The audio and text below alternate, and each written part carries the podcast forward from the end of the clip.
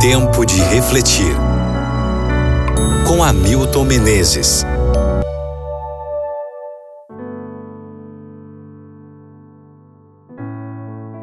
Provérbios capítulo treze, versículo vinte e quatro.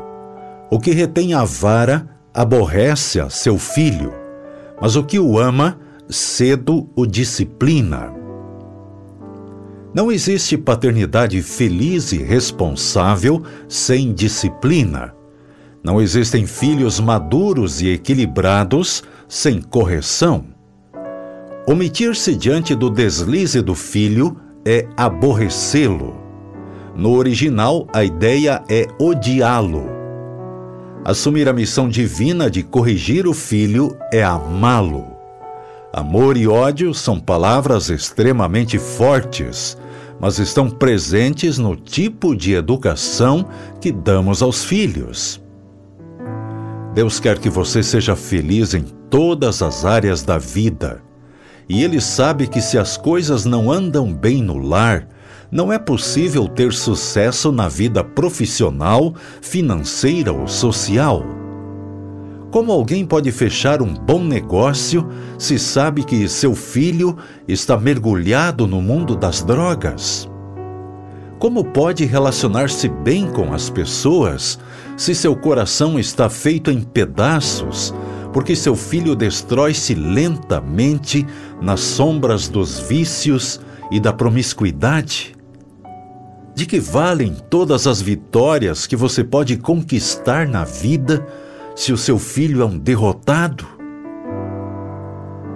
Os pais que querem ver filhos felizes precisam lançar mão da disciplina e precisam fazê-lo cedo. Definir valores, estabelecer limites, desenvolver virtudes e remover defeitos são parte da verdadeira disciplina, mas isso requer esforço.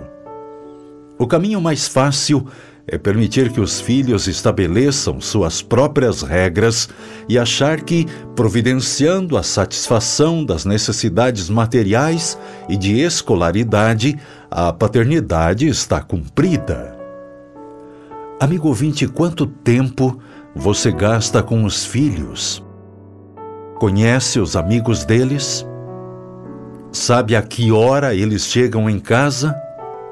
Sabe onde eles estiveram? Toda construção demanda vigilância, trabalho e perseverança. Não existe maior edificação que a vida dos filhos. Quando chegar o fim deste mundo, que caminha vertiginosamente ao capítulo final de sua história, e Jesus retornar à terra, não lhe perguntará sobre os seus negócios, sua vida financeira, suas empresas ou sua missão social em favor da humanidade. A grande pergunta será: onde estão os filhos que eu confiei sob o teu cuidado? Peça a Deus sabedoria para exercer o seu papel de pai amoroso, firme, paciente, perdoador e formador. Vamos orar? Senhor Deus e meu Pai, são essas as características que cada um de nós pais precisamos ter. Sermos mais amorosos, mais firmes, mais pacientes, mais perdoadores e mais formadores. Por favor, nos ajude para isso. Em nome de Jesus.